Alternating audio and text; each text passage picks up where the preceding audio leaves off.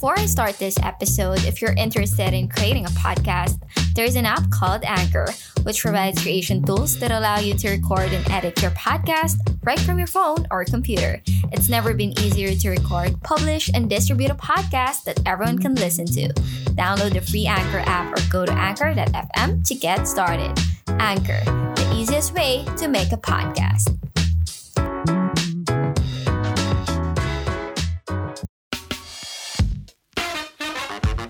Minsan, gusto ko na lang talaga maging pusa. Kakain, matutulog, magpapakyut, tapos kakain ulit. To be honest, um, sa dami na nangyari ngayon sa paligid, with over 22,000 cases a day, hindi ko na talaga alam paano pa nakapag-function yung ibang tao na parang wala lang or maybe sobrang galing lang nilang mag-pretend na kaya pa nila kahit hindi na. Alam mo yun, sobrang depressing nang nangyayari sa paligid. Pero wala po tayong choice. Isa po tayong corporate slave as of the moment at kailangan po natin mag-work. Anyway, stop muna sa pagiging sad girl. It's just that, tulad mo, probably, nauubusan na rin ako ng options paano ba makakapag-cope up sa pandemic. And yes, malamang swerte pa ako sa lagay na to dahil so far okay naman health ko at hindi ko kailangan lumabas ng bahay para makapag-work alam niyo yun, maswerte tayong mga nag-work from home. Unlike yung ibang employees, of course. Pero at the same time, I think kailangan din natin i-acknowledge na hindi naman porket work from home tayo, ligtas na yung... Ligtas na tayo sa mental stress na dulot ng pandemic. Let alone, um, kapag iniisip natin kung paano i-handle ng government yung nangyayari. Anyway, sabi ko nga, diba, ayoko nang maging sad girl. Kaya in this episode, isipin mo na lang na tropa mo ko, tas didiscuss tayo ng mga next coping mechanism, potential coping mechanisms na pwede natin gawin uh, this pandemic or mga hobbies na pwede natin gawin kung may choice tayo na somehow makalimot ng kahit konti sa stress. So, number one is learn a new hobby. Ano nga ba mga pwede nating hobbies? Recently, ang dami ko nakikita sa Instagram ng mga tao nag-start na mag-crochet. Kahit yung Olympian na si Tom Daly na huling nagninit habang nasa Tokyo Olympics. One of the helpful benefits of knitting is that it helps with anxiety and depression. There was even a survey over 3,000 knitters published in the British Journal of Occupational Therapy na 81% of the patients were reported feeling happy after yarn crafting. Pero, alam mo yun, if di mo naman trip mag-crochet or whatever, there are other hobbies that you can start with, like painting, um, ano pa ba, yung parang last time gusto ko rin mag-start gumawa ng mga scented candles, or yung iba naman, building a bike, gardening, uso pa rin. So whatever it is na you find interesting, goal is masaya ka sa ginagawa mo and interesado ka dun. And who knows, baka pwede mo pang gawing side hustle yung hobby mo. I mean, it doesn't have to be. Siyempre, as much as possible, ay ang magiging sole reason mo for starting this hobby is to have fun. But yeah, it wouldn't hurt din naman if you want to make a profit out of it. So, number two, hang out with your friends online. As someone who lives with myself, when I started playing games, started streaming, I met the coolest people the internet has to offer. I was invited to a few Discord servers na makulit, masaya kalaro yung mga tao. Um, kasi most of my college friends are busy with work and, alam mo yun, adulting. Wala na, parang bira na kami talaga magkaroon ng get-together kahit online. And yung iba naman, nasa ibang city, So, sila-sila yung nagsasama. And ako, nandito ako sa Manila, mag-isa. So, kailangan ko talaga, parang kailangan kong umextra kayon para makahanap ng social interaction. so, anyway, yun nga, considering na away din ako from my family, uh, ang saya lang na may mga bago akong friends kahit nasa Discord ko lang sila na meet or sa gaming community ko lang sila nakalala. But yeah, I know medyo tiring na gumawa ng memories on screen, honestly. Uh, minsan nakakatamad na yung mga, alam mo yun, yung mga memories nyo, wala lang, video calls and, and stuff like that. Lahat, lahat naman tayo gusto nang mag-build ng memories na nagaganap sa outside world, right? But considering the situation in the Philippines, we just have to wait a little more. Speaking of online friends, before we proceed with the next tip, um, gusto bang gumawa ng sarili mong podcast with your friends? Or kung napag-uusapan nyo na sa mga Discord servers nyo na, Uy, ang saya ng mga lagi natin na pag-uusapan na, why don't we start a podcast? So now, it's way easier to begin your podcast journey with the help of Anchor. Anchor is an all in one platform where you can record, edit, distribute, and even monetize your podcast for free. It's literally everything you need to make your own podcast.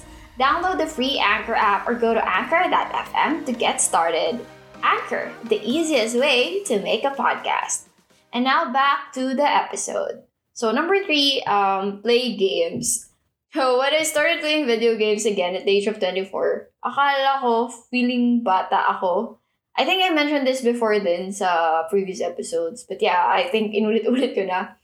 But yeah, I was too critical about myself. Siguro if um, iisipin ko, it all boils down to what society told us to do. Yung pressure na kapag um, graduate ka na, dapat mag-focus ka na sa pag-build ng career mo and stuff like that.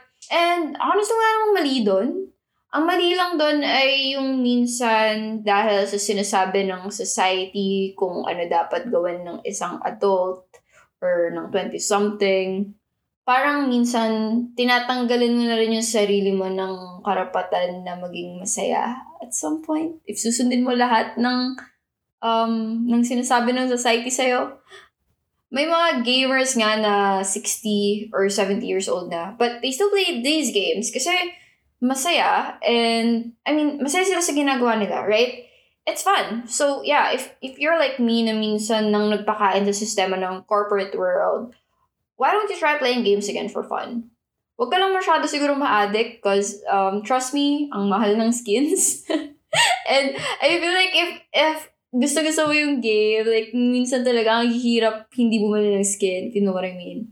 And of course, you need to balance your time sa work and um, time mo sa outside, I mean, yung buhay mo outside work. Like, work-life balance pa rin, y'all. Um, mahirap kasi na maging obsessed into something, like a new hobby or something, tapos mapapabayaan mo na yung work mo, tapos magpa-pile up sila. Because trust me, um, hindi talaga okay yung may kinaadikan kang game, tapos mag-start ka na mag-procrastinate sa mga kailangan task. So as much as possible, yeah, work-life balance pa rin. Anyway, number four, do something different every day. I know na mabilis magpakain sa routine, lalo na kung may pagka-workaholic ka, or, alam mo yun, like, it's okay to have routine. Gising, ligo, kain, work, kain, tulog, at kung ano pa mang nasa routine mo. But try your best to do something different each day. May it be um looking at the sunset. medyo, medyo cheesy yun. But yeah, I mean, maybe, you know, spending time with nature or braiding your hair. As in, like, kahit yung simpleng ganun lang na parang, oh, for once, braid ko yung hair ko after, I don't know, 14 years. or learning how to cook a new meal. Or kahit mag 5 minutes YouTube karaoke ka sa kwarto mo. Or whatever it is, do something different each day para naman mabawasan yung feeling ng alam mo yun, endless routine yung ginagawa mo. At least may something exciting to look forward each day. So last but not the least, limit your social media intake. Sobrang dami ng bad news all over social media and I'm not saying na masamang maging informed, but it wouldn't hurt kung bibigyan mo din yung sarili mo ng time para makapag-relax, para makaiwas sa bad news or negativity. Um, I know for some people or sometimes parang feel ko, oh my God, sobrang privilege ko naman na parang I can like just turn off or shut down ko lang lahat ng access ko sa social media para mag-pretend na okay, okay lang lahat, wala nangyayari, hindi hindi ako napapraning over the pandemic, blah, blah, blah. Pero kung isipin mo, you have the right to do that. Like, sobra ba namang stressful? Pipilitin mo pa bang maging informed lagi? Alam mo yun? So yeah, just turn off your notifications and yes, you can start unfollowing or muting people who give you so much stress and anxiety. May karapatan kang gawin lahat yan. So yeah, of course, regardless kung anong ginagawa mo ngayon as a coping mechanism, don't feel bad about it. minsan pag naglalaro ako, tapos naisip ko na parang minsan dapat may ginagawa akong something productive. Like, kunwari, Saturday. Tapos minsan inisip, oh my God, ba't ako naglalaro? Dapat naguhugas na lang ako ng plato. or, I don't know, like, something productive. Dapat nag-exercise na lang ako or nag-workout. Like, kung, alam mo, 10 minutes workout, okay na yun. Parang, hindi ko na kailangan maging super duper um, productive.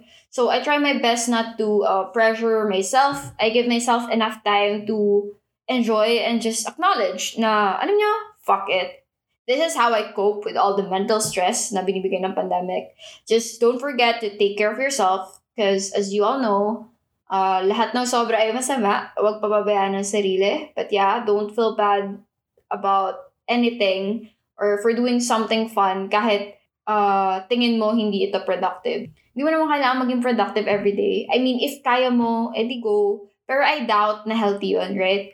Uh, tao lang tayo regardless of our age. May mga araw talaga na walang-wala talaga tayong lakas harapin yung real world. And it's okay. Unless uh, presidente ka, tapos tutulog-tulog ka lang in the middle of a pandemic, eh, ibang topic na po yun. Anyway, I hope you enjoyed this episode kahit na may pagka-sad girl vibe. Don't forget to follow us on Facebook at Nax and on Twitter and Instagram at Nax Pilipinas. This is your host, J.I. and you are listening to Nax Podcast ang tambayan ng mga yamot na sa pandemic pero lumalaban pa rin dahil hindi tayo pinalakan ng sex bomb para bumawi. Thank you and see you on our next episode.